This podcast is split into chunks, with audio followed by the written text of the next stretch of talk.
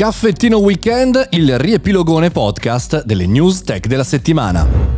Buongiorno e bentornati al Caffettino Podcast, sono Mario Moroni e qui anche oggi davanti alla macchinetta del caffè virtuale e in diretta anche dal Web Marketing Festival di Rimini facciamo un riepilogo delle news tech della settimana che abbiamo affrontato durante la nostra lunghissima settimana di podcast. Cominciamo subito dalla news di lunedì. Non è proprio veramente una news, ma è diciamo un aggiornamento sulla mia settimana. Come avete visto, sono a Rimini durante tutta la settimana, registro i podcast durante la notte stanchezza. Ma in realtà faccio il Mario Show, marioshow.it, un vero e proprio contro festival.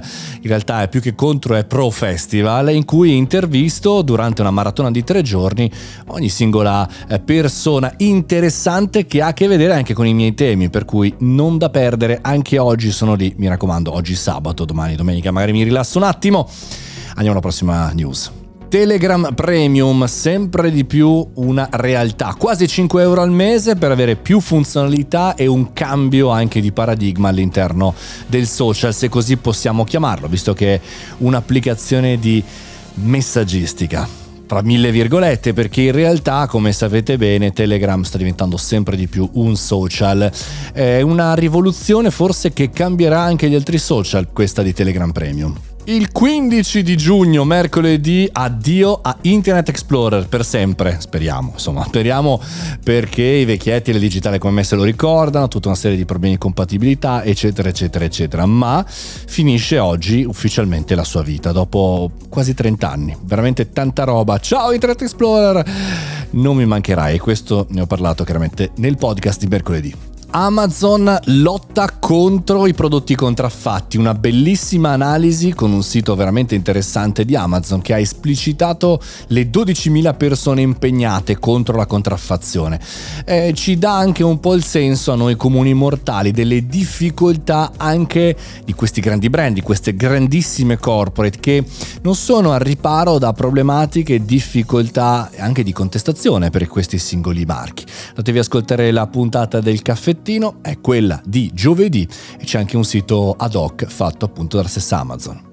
Venerdì, l'ultimo podcast della settimana, prima del ripilogone, degli speciali, eccetera, è una puntata non news. Questa settimana vi ho parlato della mia paura, del mio terrore, la paura della stanchezza, come la gestisco anche e soprattutto per quanto riguarda gli eventi, anche e soprattutto per quanto riguarda la normalità eh, di vita che una persona soprattutto in questo periodo piena di ping, di solleciti, di un mondo che va a una velocità eccezionale, può gestirla. Vi racconto io semplicemente come la gestisco oppure anche come me ne frego, ecco, da questo punto di vista. Quante seghe mentali mi facevo da giovane? Veramente tante, veramente tante.